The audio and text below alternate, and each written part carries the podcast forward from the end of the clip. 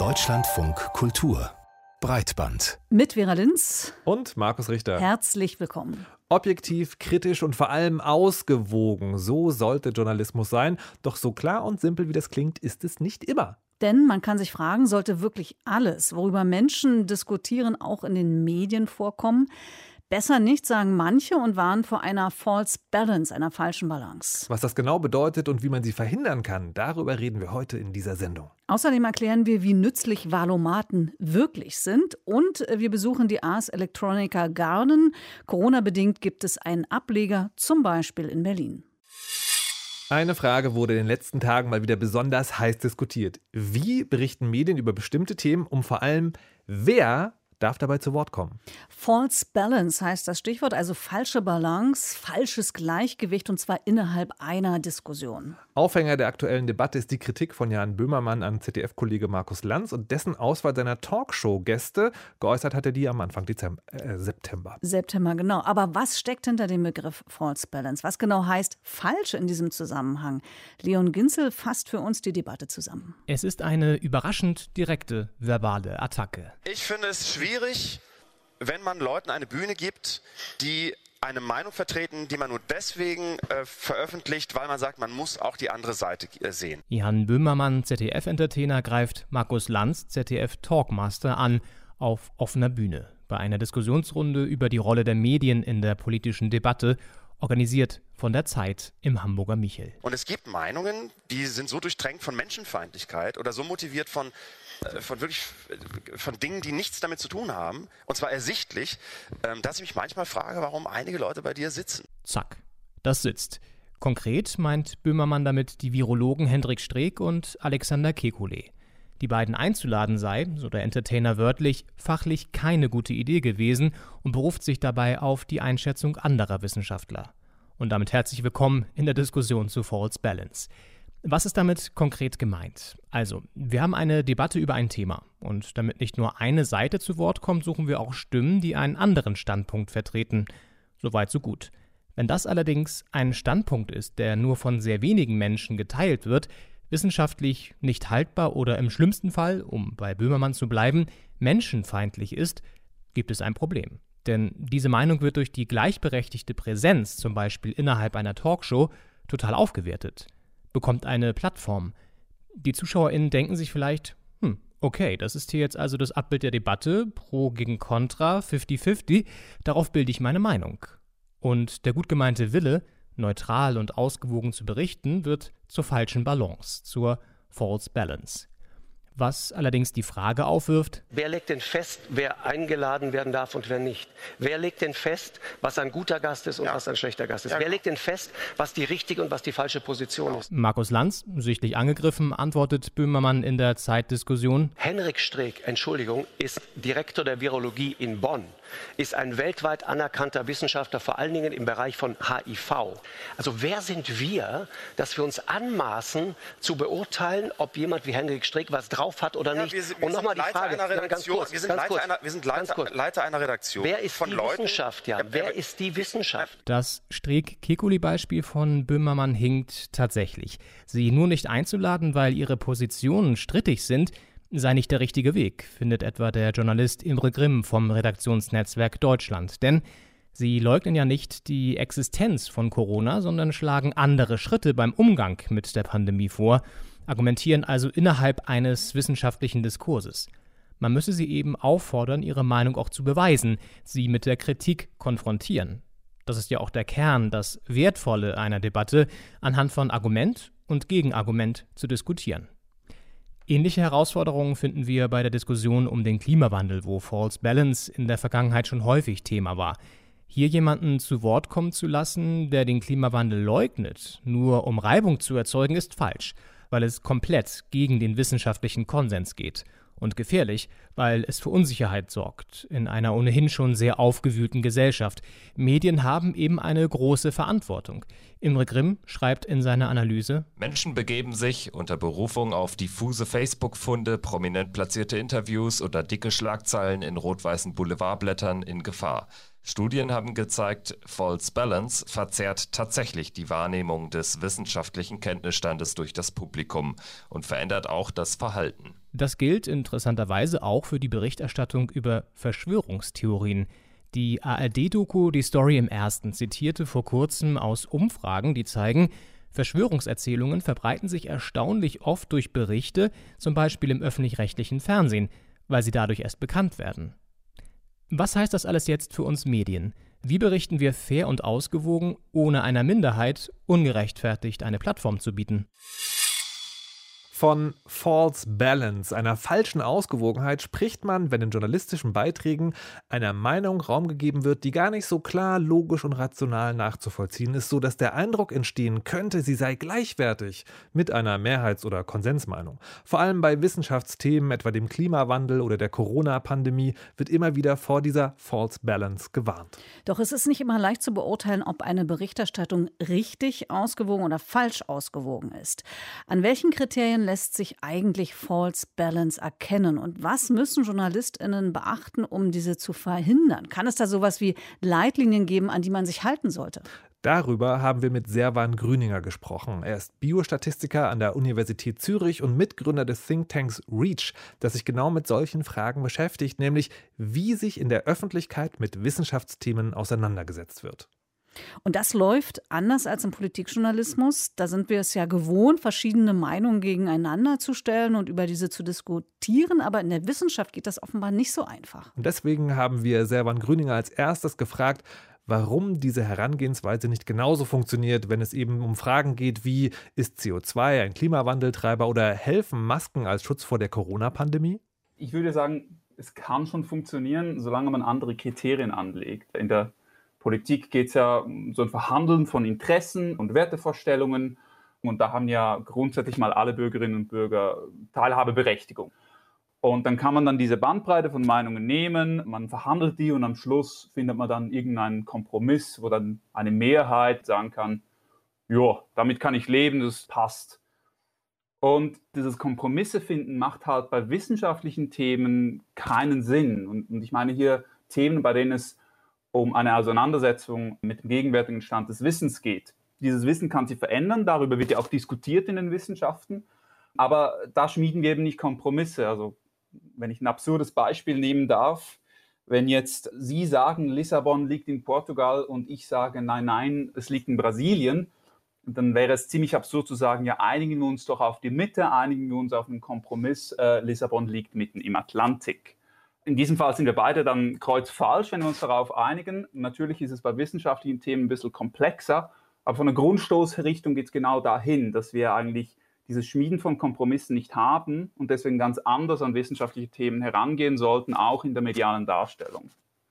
Wie unterscheidet sich denn die Meinungsbildung in der Wissenschaft äh, mit der zum Beispiel in der Politik? Wie entstehen in der Wissenschaft Mehrheitsmeinungen? Ja, vielleicht entstehen sie dann in der Politik. Also da haben wir grundsätzlich eben dieses Verhandeln und da spielt es dann eine untergeordnete Rolle, welche Gründe jetzt dann am Schluss den Ausschlag gegeben haben, dass wir zum demokratischen Entscheid gekommen sind. Wenn der eine Mehrheit ist und die legitim zustande gekommen ist, dann gilt das. Und in der Wissenschaft reicht das halt nicht. Also man kann nicht einfach sagen, gut, wir haben alle unterschiedliche Gründe, warum wir jetzt finden, dass der Klimawandel existiert äh, oder eben nicht existiert. Und wir nehmen jetzt einfach mal eine Mehrheitsmeinung, gehen jetzt mal schauen, was denkt die Mehrheit der Forschenden zu dieser Frage und stimmen dann so drüber ab. Sondern man muss, um einen Konsens zu erreichen, belegbare empirische Aussagen haben. Wir müssen überzeugende theoretische Argumente haben, wo andere auch sagen, jawohl, ähm, die Annahmen, die du getroffen hast und das theoretische Gerüst, das du ja aufgestellt hast, das ist überzeugend. Und dann, wenn wir dann beide aus unterschiedlichen Positionen zum gleichen Schluss kommen, dann können wir von einem Konsens reden. Und deswegen ist, glaube ich, wichtig, dass halt der Pfeil in die andere Richtung geht. Also es ist nicht so, dass der Konsens besonders überzeugend ist, weil eine Mehrheit der Wissenschaftlerinnen und Wissenschaftler eine Position vertritt, sondern es ist gerade umgekehrt. eine Mehrheit von Wissenschaftlerinnen und Wissenschaftlern vertritt eine Position, weil der Konsens eben wissenschaftlich gesehen überzeugend ist. Nun geht es ja hier bei uns darum, ähm, herauszufinden, ob in einer Berichterstattung eine falsche Ausgewogenheit äh, angewendet wird, also False Balance oder nicht. Und Sie sagen, man braucht qualitative, nicht quantitative Kriterien. Worin bestehen denn diese Kriterien? Vielleicht bevor ich darauf eingehe, würde ich gerne ein Wortbild bemühen, das ich eigentlich von Ihnen habe aus der letzten Sendung. Ihre Kollegin Ann-Kathrin Büsker hat äh, da ein tolles Bild vermittelt äh, und äh, Berichterstattung über Kartoffelsalat als Beispiel genannt.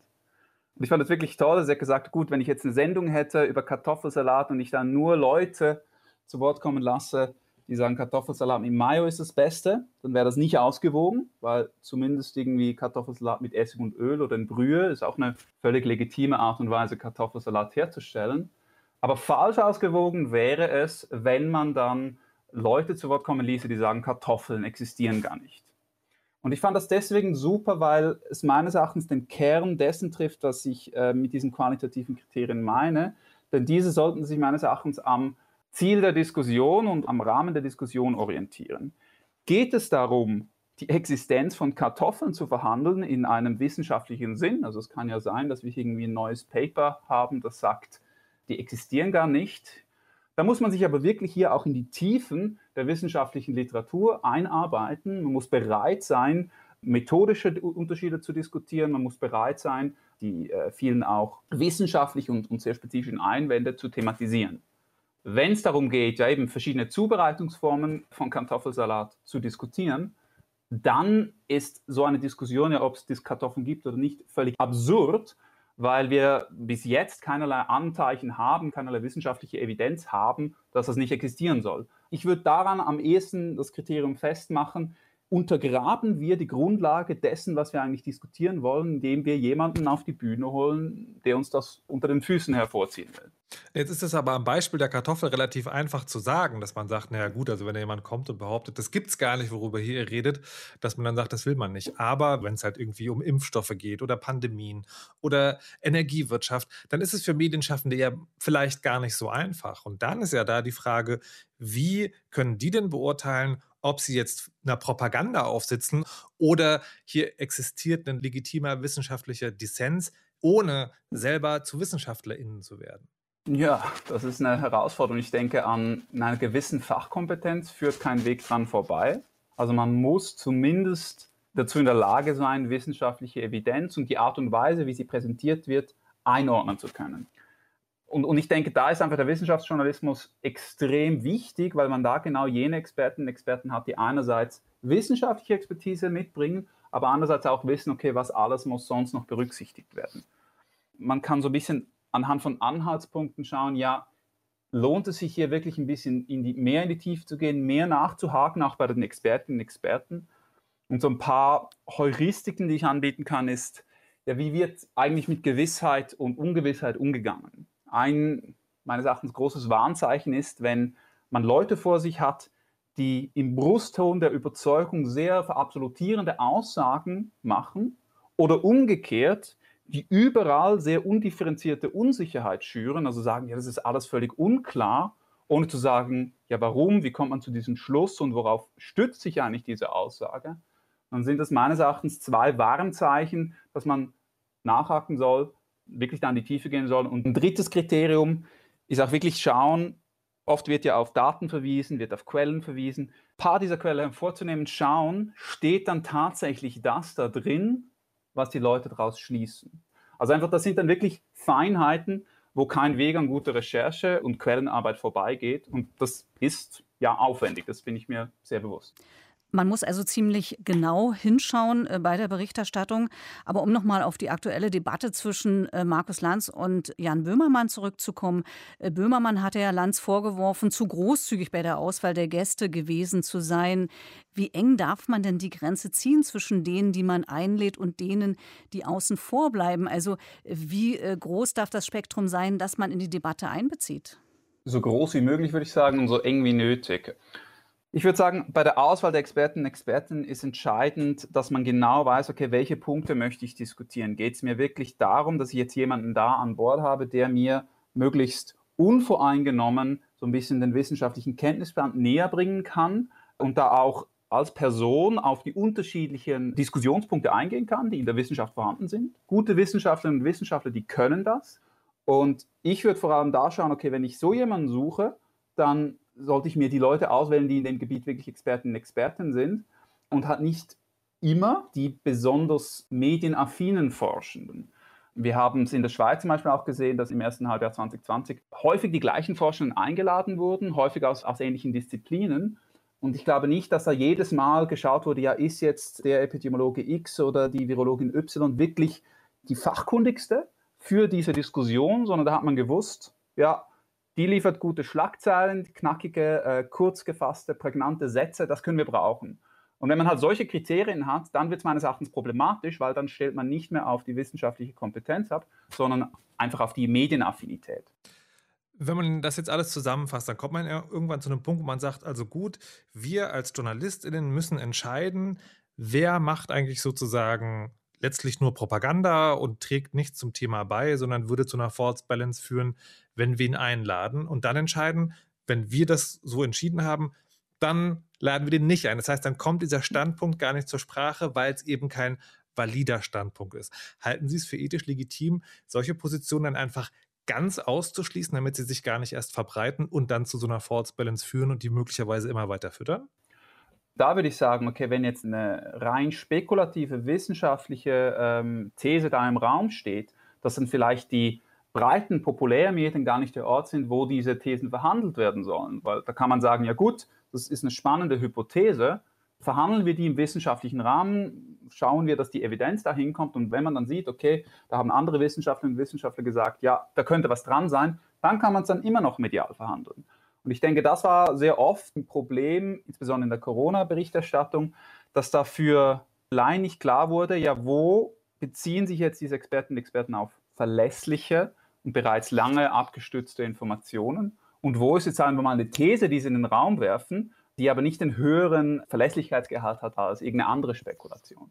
Und ich denke, da sollten Journalistinnen und Journalisten schon aufpassen, dass sie nicht plötzlich eben Spekulationen wissenschaftlich adeln bei denen alle anderen Wissenschaftlerinnen und Wissenschaftler sagen, ja gut, komm in einem halben Jahr wieder, wenn wir Daten haben und bis dahin bleibt es mal eine These. Sagt Servan Grüdinger, Biostatistiker an der Universität Zürich und Mitgründer des Thinktanks REACH. Wir danken für das Gespräch. Genau, und was mir klar wird, Markus, äh, das ist ja quasi schon ein Appell an eine sehr hohe Kompetenz im Journalismus, also dass man genau hinschauen muss und auch bestimmte äh, Kriterien beherzigen muss. Und das ist ja echt nicht so trivial, wie es manchmal scheint und vor allem mega zeitaufwendig und das Finde ich gar nicht so einfach, ehrlich gesagt. Na, weil das ja wiederum sozusagen dann auch ein Auftrag ist an die Leute, die Journalismus sozusagen managen und möglich machen, weil zeitaufwendig heißt ja immer eine von zwei Sachen, nämlich ähm, einerseits muss es bezahlt werden, damit man diese Zeit auch investieren kann und andererseits heißt es aber auch, na gut, das ist nicht zeitaufwendig, aber das finde ich, das, das folgt auch daraus, man sollte vielleicht aufhören, Journalismus an der schlagträchtigsten Pro-Kontra-Schlagzeile festzumachen, sondern ich weiß, es gibt keine objektive Wahrheit, aber sozusagen diesem Ideal, die Sache so, wie sie sich momentan darstellt, möglichst neutral darzustellen und nicht sozusagen eben Vorurteilsbalance zu machen. Das ist halt was, das ist eine Binsenweisheit, aber das muss man anscheinend immer mal wieder sagen.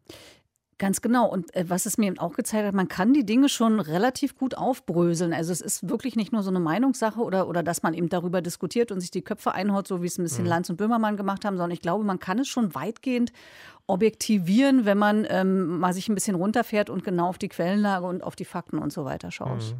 Also vor allen Dingen, wenn man sagt, objektivieren heißt nicht für immer, sondern Stand heute. Ne? Stand genau. mit den Datenargumenten, genau. die, uns, die uns vorliegen. Und was ich auch spannend finde, vielleicht muss man das nochmal extra sagen, Minderheitenmeinung heißt ja nicht in dem Sinne Meinung von wenigen, sondern Meinung, die nicht belegbar ist. Das heißt umgedreht wiederum aber auch, es kann sein, dass es manchmal einzelne Stimmen gibt, die auch einen logischen Schluss ziehen, der anders klingt. Das muss man dann aber auch wirklich überprüfen, bevor man es sozusagen abtut. Und dann ist wieder mal Zeitaufwendig. Das stimmt. Und oft ist es wahrscheinlich in der Wissenschaft so, dass ähm, Minder, also Mehrheitenmeinung wahrscheinlich dann wahrscheinlich statistisch mehr valide oder öfter valide sind als äh, die von wenigen Ausgewählten. Aber das ist jetzt auch spekulativ, das äh, lasse ich jetzt mal hier so stehen. Es bleibt viel zu tun. Vor jeder Wahl dieselbe Frage. Was nun wählen? Wohl dem, der eine feste Präferenz hat und weiß, wo er sein Kreuzchen macht. Für alle anderen beginnt jetzt die Entscheidungsarbeit oder die läuft schon eine Weile. Aber die kann man äh, zumindest theoretisch ja mit ein paar Klicks erledigen und zwar per Wahlomat. Ein paar Thesen und schon ist klar, welche Partei am besten zu mir passt und die Wahlvorbereitung ist erledigt. Wobei, wobei, mittlerweile gibt es so viele verschiedene Wahlomaten, dass man sich fast schon wieder fragen muss, wo ist der Wahlomat, der mir den Wahlomat Wahlomat aussucht, mit dem ich am besten wählen kann. Und wenn man aber dann so ein paar davon gemacht hat, fragt man sich vielleicht auch, sind solche Online-Wahlhilfen eigentlich nur eine Spaßnummer oder können sie mir jetzt eigentlich wirklich helfen, eine fundierte Wahlentscheidung zu treffen? Pia Behme ist dem einmal nachgegangen. Deinwahl.de Wahlswiper Wahlomat Progressomaschine Digitalomat Sozialomat. Die Liste der Online-Tools, die bei Wahlentscheidungen helfen sollen, wird länger. Das haben wir schon bei der letzten Bundestagswahl und auch sogar davor beobachtet. Sagt Professor Stefan Marschall von der Universität Düsseldorf. Dass äh, rund um den Wahlomat, dass da auch durchaus andere Tools auftauchen, die ganz speziell angeboten werden, teilweise von Interessenvereinigungen, teilweise von Parteien. Und da Interessen im Spiel sind, kann sich ein Blick ins Impressum lohnen. Da ist es natürlich oft so, dass dann zum einen nur bestimmte Themen abgefragt werden und ähm, naja, manchmal ist es auch so, dass man, wenn man so ein Parteitool macht, auch nur bei dieser einen Partei landet. Also von daher muss man natürlich genauer hinschauen. Stimme zu, neutral, stimme nicht zu, überspringen. Vier Optionen für meistens 30 bis 40 Thesen. Am Ende steht in Prozent, wie sehr man mit den unterschiedlichen Parteien übereinstimmt. Aber erleichtert das wirklich die Wahlentscheidung? Professor Stefan Marschall ist seit 2003 die wissenschaftliche Begleitung des Wahlomaten und forscht auch zu anderen Online-Wahlhilfetools. Was die Frage der Wahlentscheidung angeht, sind die Befunde nicht ganz klar. Das hängt auch damit zusammen, dass äh, viele, die den Wahlomat nutzen, ja mit einer festen parteipolitischen Präferenz dann auch schon in diese Nutzung reingehen. Die meisten, die sich durch den Wahlomaten klicken, haben also schon einen Plan. Sie nutzen das Tool, um ihre eigenen Positionen mit denen der Partei zu vergleichen, die sie wählen möchten sozusagen als Bestätigung. Die wenigsten sind auf der Suche nach einer Wahlorientierung. Wie gesagt, es hängt damit zusammen, dass die Nutzerinnen und Nutzer sehr politisch vorgebildet sind und politisch interessiert. Zudem hängt die Wahlentscheidung nicht allein von Themen ab. Ein wichtiger Faktor sind auch Personen. Und die spielen bei den Online-Wahlhilfen keine Rolle. Wir wissen aber, dass äh, die Frage, wer antritt als Kanzlerkandidatin, Kanzlerkandidat oder für den Wahlkreis durchaus auch entscheidend ist für die Stimmabgabe. Richtungsweisend sind die Tools also weniger. Eine klare Wirkung lässt sich beim Wahlomaten allerdings dennoch erkennen. Er hilft den NutzerInnen beim Wissenserwerb. Das heißt, äh, sie verstehen besser, welche Themen bei der Wahl verhandelt werden und welche Positionen die Parteien in Bezug auf diese Themen haben. Also von daher ist ein Effekt, den wir sehen können, durch das Nutzen dieser Tools verstärkt sich das politische Wissen der Menschen, äh, die diese Wahlomat-ähnlichen Tools oder auch den Wahlomat spielen. Was in Online-Wahlhilfen in wenigen kurzen Sätzen zusammengefasst ist, liest sich in den Parteiprogrammen oft deutlich komplizierter. Die am häufigsten auftretenden Verständlichkeitshürden sind zum einen sehr, sehr lange Sätze und Schachtelsätze und auf der anderen Seite Fachbegriffe, die verwendet werden und nicht erläutert werden oder auch Denglisch, Englisch, Begriffe, die auch in der Bevölkerung jetzt nicht unbedingt alle bekannt sind. Professor Frank Brettschneider hat die Programme auf ihre Verständlichkeit untersucht. Das Ergebnis? So lang wie in diesem Wahljahr waren die Programme noch nie. Unverständlicher waren sie nur einmal. Das war 1994. Hier verschenken die Parteien eine Chance, den Wählerinnen und Wählern auf eine leichte Art und Weise ihre Inhalte nahezubringen. Aber sind stark verkürzte Positionen in Wahlomat und Co. wirklich ein besserer Weg? Sie sind zumindest ein Anfang, so Brett Schneider. Naja, die Online-Wahlhilfen wie der Wahlomat oder auch der Wahlswiper oder der Wahlkompass der Uni Münster, die bieten einen Einstieg in die Auseinandersetzung mit Programmen. Sie ersetzen aber nicht die Beschäftigung mit den Programmen. Warum? Weil sie ja häufig nur einen sehr kleinen Ausschnitt aus den Programmen betrachten, noch dazu meistens Themen, bei denen sich die Parteien auch deutlich voneinander unterscheiden. Ähm, sonst würde so ein Thema ja keinen Sinn machen ähm, in so einer Entscheidungshilfe. Beim Wahlomaten sind das 38 Themen und da wundern sich ja auch manche Leute, was dann rauskommt, wenn man den Wahlomaten macht. Etwa die Hälfte der NutzerInnen sagt, dass sie nach der Nutzung des Wahlomaten noch weiter recherchieren möchte. Ungefähr zwei Drittel sagen, dass ihnen die Unterschiede zwischen den Parteien klarer geworden sind. Das zeigt, dass äh, ein Valomat, aber auch andere Tools in der Lage sind, genau das eine zu machen, was für viele oft ein Hindernis ist, zur Wahl zu gehen, nämlich äh, klarzumachen, es macht einen Unterschied, wen man wählt und wer nachher an der Regierung ist. Laut einer repräsentativen Studie des Branchenverbands Bitkom nutzen 38 Prozent der Befragten Wahlhilfen wie den Valomaten, um sich im Internet über politische Themen zu informieren. 2017 waren es noch sieben Prozentpunkte weniger. Stefan Marschall sieht hier auch in Zukunft eine Relevanz. Gerade in Situationen, in denen Orientierung gesucht wird, in denen man vielleicht nicht ganz genau weiß, wie es weitergeht. Und so eine Situation haben wir jetzt, wo eine Amtsinhaberin nicht mehr antritt. In solchen Situationen spielen solche Tools eine große Rolle und äh, können tatsächlich helfen, Orientierung zu geben. Und auch äh, die Tatsache, dass wir zukünftig immer mehr Parteien sehen, vielleicht auch kleinere Parteien, die größer werden, wenn wir sehen, dass die Parteibindung insgesamt abnimmt und die Bürgerinnen und Bürger von Wahl zu Wahl neu entscheiden. In solchen Situationen sind äh, Tools wie der Wahlomat sehr wertvoll. Auch für dich, Markus? Gretchenfrage. Hast du es schon getan? ja, ich habe es schon getan. Ähm, und finde, also habe mich in dem Beitrag hier gerade sehr wiedergefunden, weil es tatsächlich für die Bundestagswahl so ist, dass ich eigentlich nur hingehe und ich habe so, ich habe so, also bin, ich bin noch nicht ganz klar entschieden, aber habe schon eine deutliche Richtungspräferenz und das ist so die Frage zwischen ein oder zwei Kandidaten. Die würde ich nochmal, die muss ich nochmal nachprüfen und dann ist so, ich persönlich möchte bei dieser Wahl keine kleine Partei wählen, aber gucke trotzdem immer mal, ne, wo stehen die denn so? Also wenn die so grob interessant sind. Ähm, aber wie gesagt, sehr wiedergefunden, eigentlich gehe ich nur hin, um mir sagen zu lassen, was ich eh schon weiß. Wo ich das ganz spannend finde, ist es tatsächlich ähm, auf der Stadtebene, weil hier in Berlin wird ja sowohl der Senat, also auf der Stadtebene, als auch noch die Bezirksverordnetenversammlung gewählt. Und während ich mich in der Bundespolitik sozusagen auch äh, permanent ein bisschen auskenne, ist es auch, also Stadtverordnetenversammlung, da hört es mal mir wirklich auf, so, obwohl ich ja von betroffen bin. Okay. Und da gibt es auch Wahlomaten für und die habe ich sehr gerne gemacht. Genau, das wäre meine Frage, welche du nutzt. Und wahrscheinlich auch den Netzpolitik-Wahlomat. Ja. Also nicht netzpolitik.org, sondern also der sich um Netzthemen kümmert ich, sozusagen. Ich will, ich will, jetzt, äh, ich will jetzt sozusagen gar keinen speziellen. Das ist ja jetzt keine Wahlpräferenz, ne, wenn man. Äh genau. Das, den einzigen, den ich hervorheben möchte, ist, ähm, das Problem, was, man, was ich so ein bisschen habe, ist, man macht ja da, man macht den Wahlomat ja auf Grundlage von Wahlprogrammen. Hm. Und da kann ja viel drin stehen.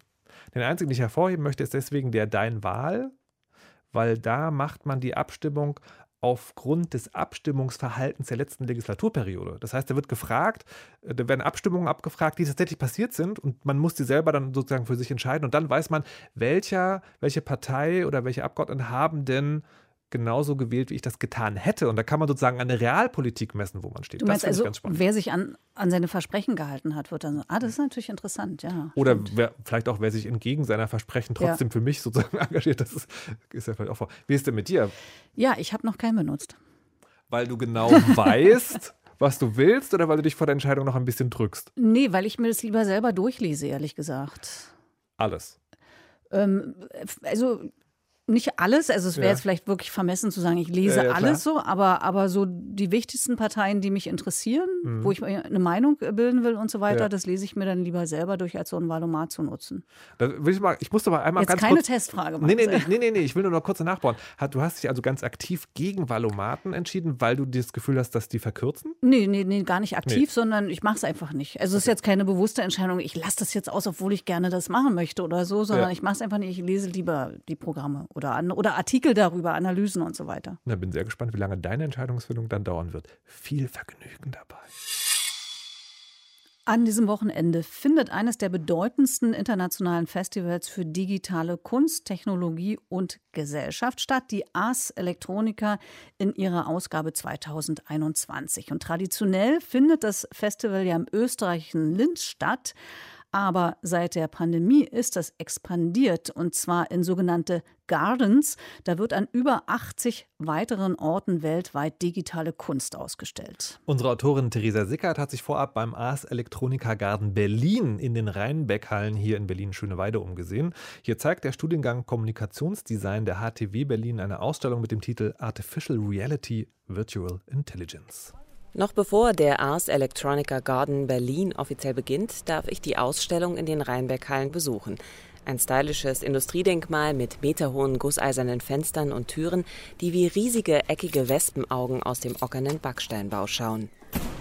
Innen erwartet mich eine schneeweiße Halle. Sonnenlicht fällt durch das riesige Dachfenster, das sich durch die gesamte Halle zieht. Ich sehe schwarze Laptops, Skulpturen, Roboter, Bildschirme, VR-Brillen. 17 Exponate insgesamt. Neben den Kunstwerken stehen ihre Designerinnen, die Studierenden, ebenfalls ganz in Schwarz. Moritz Schell ist wissenschaftlicher Mitarbeiter an der Hochschule für Technik und Wirtschaft Berlin und neben Professor Andreas Ingal Kurator der Ausstellung. Er erklärt, die hier gezeigten Objekte und Installationen setzen sich alle mit der Fragestellung auseinander, wie Virtual Reality und künstliche Intelligenz in Zukunft unsere individuell erfahrbare Umwelt und unser gesellschaftliches Zusammenleben beeinflussen werden. Einerseits äh, die Frage, wie werden wir zukünftig mit Maschinen zusammenleben im Zuge der digitalen Revolution? Was macht KI in unserer Gesellschaft? Aber auch, was gehen für neue virtuelle Welten auf? Also werden wir zukünftig uns vermehrt eben in digitalen, virtuellen Welten aufhalten und wollen wir das überhaupt auch? Also diesen Diskurs anzuregen, diese Fragestellungen, die meiner Ansicht nach vorwiegend gesellschaftlicher Natur sind, das versuche ich eben mit den Studierenden zusammen rauszufinden. Einer von ihnen ist Lukas Ruoff. Lukas steht neben einem großen schwarzen Kasten aus Stoff. Seine Installation heißt Artificial Thicket, künstliches Dickicht. Es geht um die Frage, ist Virtualisierung im Zusammenhang mit Natur überhaupt sinnvoll? Also wollen wir die reale Natur wirklich durch virtuelle Welten ersetzen? Was dabei rausgekommen ist, ist im Endeffekt eine etwas kritische Haltung und die wird dann auch in der Installation wiedergespiegelt, indem man dann eben durch die Installation durchläuft und erstmal eine Art Oase landet, die dann aber, je tiefer man sich reinbewegt, ihre Künstlichkeit offenbart wollen wir das zusammen mal machen? Ja, das können wir sehr gerne zusammen machen. Also wir haben wie so eine Art schwarzen Kasten, aber vor allen Dingen um das Licht abzuschirmen. Und da sind so weiße Stoffbahnen drin, so semitransparent. Und ich kann also schon sehen, da sind so Projektoren drin, die auf jeden Fall schon mal Licht auf diese Stoffbahnen werfen. Und wir laufen jetzt einfach mal durch es wird lauter und mechanischer, finde ich, so vom Sound, oder? Genau, wir haben jetzt die Schwelle von der Natur in die Virtualität quasi übertreten. Und dann findet man sich eben in einer dekonstruierten, man könnte auch sagen, dystopischen Variante dieser, dieser virtuellen Natur eben wieder. Auf dem Boden befinden sich kleine Infrarotsensoren. Sie erfassen, wo wir gerade in der schwarzen Box stehen. Entsprechend werden die Projektoren und die Lautsprecher angesteuert. Der Sound ändert sich. Die grünen Palmwedel, die auf den Stoffbahnen projiziert wurden, ändern sich in schwarz-weiß. Die Stimmung ist düsterer, mechanischer. Und wenn man dann am Ende rausläuft, geht die Installation einmal ganz aus. Und wenn man dann aber eben im Rauslaufen sich nochmal umschaut, ist eben alles wieder wie zu Beginn. Also man blickt dann quasi eben wieder zurück auf diese grüne Oase. Lukas kommt, wie viele andere der Künstlerinnen hier, zu dem Schluss, die Virtualität kann nicht die Erfahrungen in der, in Anführungszeichen, echten Welt ersetzen. Und es ist wichtig, sich kritisch mit neuen Technologien auseinanderzusetzen. Das machen auch Sabrina Prinz und Jana Staltmeier mit ihrem KI-Experiment Inherited Assumptions, vererbte Annahmen. Eine künstliche Intelligenz errechnet aufgrund biometrischer Annahmen, die sie allein aus einem Foto zieht, meine Gehaltsklasse. Ich gebe meinen Namen an, danach schaue ich in eine kleine Kamera, kurzer Scan, und die KI spuckt zunächst mein Alter aus. Sehe ich das richtig? 23? Ja. Wow. Wir, wir müssten das eigentlich umdrehen. Die KI schmeichelt mir. 23 Jahre schätzt sie mich und weiblich. Der nächste Schritt, meine Gehaltsklasse, ist eher ernüchternd. Jana Staltmeier erklärt. Die KI stuft dich jetzt in eine Gehaltsklasse als Salary Worker ein. Also als Mist. Gehaltsbasis arbeitet. Und hier kommt jetzt eigentlich auch die Auflösung von darum, worum es bei uns eigentlich gehen soll. Man sieht, wenn du als männliche Person gewertet worden wärst, wäre dein Score nicht, auch nicht sonderlich gut geworden, aber deutlich besser, als wenn du als weibliche Person gelesen wirst. Auf einem Bildschirm sehe ich die Auswertung meiner Daten. Ich lese Lohnarbeiter, Reinigungskraft, und mir wird klar, das automatisierte Bild, das sich die KI von mir gemacht hat, hat wenig mit mir zu tun. Wir versuchen mit diesem Ausstellungsstück darauf aufmerksam zu machen, dass die KIs, die wir heutzutage in der Entscheidungstechnologie hernehmen, oft stark sexistisch und rassistisch verzerrt sind. Und wir als Nutzerinnen uns diesem Diskriminierungspotenzial nicht immer bewusst sind, weil diese Entscheidungen für uns nicht transparent sind, weil wir nie diesen Gegenpol wiedergespiegelt bekommen. Würde ich diese Werbung jetzt gezeigt bekommen, wäre ich ein Mann, würde ich andere Jobangebote angezeigt bekommen, wäre ich keine Frau. Solche Fragen stellen wir uns oft in der Interaktion mit KI nicht. Die Exponate des Berliner Ars Electronica Garden bringen die Besucherinnen dazu, ihren Umgang mit Technologie immer wieder zu hinterfragen. Da ist die virtuelle Traumsequenz, die wir über ein Brain-Computer-Interface, also auf den Kopf geklebte Elektroden, steuern. Und da ist der Parcours aus begehbaren Würfeln. Es gibt ihn real und als virtuelle Umgebung. Man bewegt sich auf dem einfachen Parcours mit der VR-Brille auf dem Kopf, doch dann ändert sich das projizierte Bild. Es stimmt nicht mehr mit dem realen Parcours überein. Wem glauben wir? Wie setzen wir den nächsten Schritt? Wer es selber ausprobieren möchte, man kann endlich auch als Berliner auf die Ars Electronica gehen. Theresa Sickert hat sich für uns im Ars Electronica Garden hier in Berlin umgeschaut. Ja, und gehst du hin, Markus, mal so Alter schätzen lassen von der KI? Ja, ich weiß, also tatsächlich, einerseits wollte ich schon immer mal auf eine Ars Electronica und war halt immer, das ist halt sehr weit weg. Andererseits denke ich so, ja, aber es ist ja nur ein Garten, nicht die ganze. Ich bin mir noch nicht sicher, aber vielleicht, ja, aber vielleicht, ich weiß auch nicht, ob ich das Altersschätzen mache. Da muss ich aber ein bisschen beeilen, Markus, weil mhm. die Ars Electronica Garden findet nur noch bis morgen, also bis 12. September statt. Dafür mhm. gibt es sie aber weltweit in über 80 Städten und man kann sie also weltweit besuchen. Na, aber ich habe noch genug Zeit, denn ich kann ja genau jetzt losgehen, denn Breitband ist für heute vorbei. Wir bedanken uns, dass Sie dabei waren und freuen uns wie immer, wenn Sie uns weiterempfehlen, wenn es gefallen hat, im Internet, in sozialen Medien oder auf der Podcast-Plattform Ihrer Wahl. Genau, und darum, damit du jetzt schnell los kannst, Markus, sagen wir ganz schnell Tschüss. Wir sind Markus Richter und Vera Linz. Tschüss. Tschüss.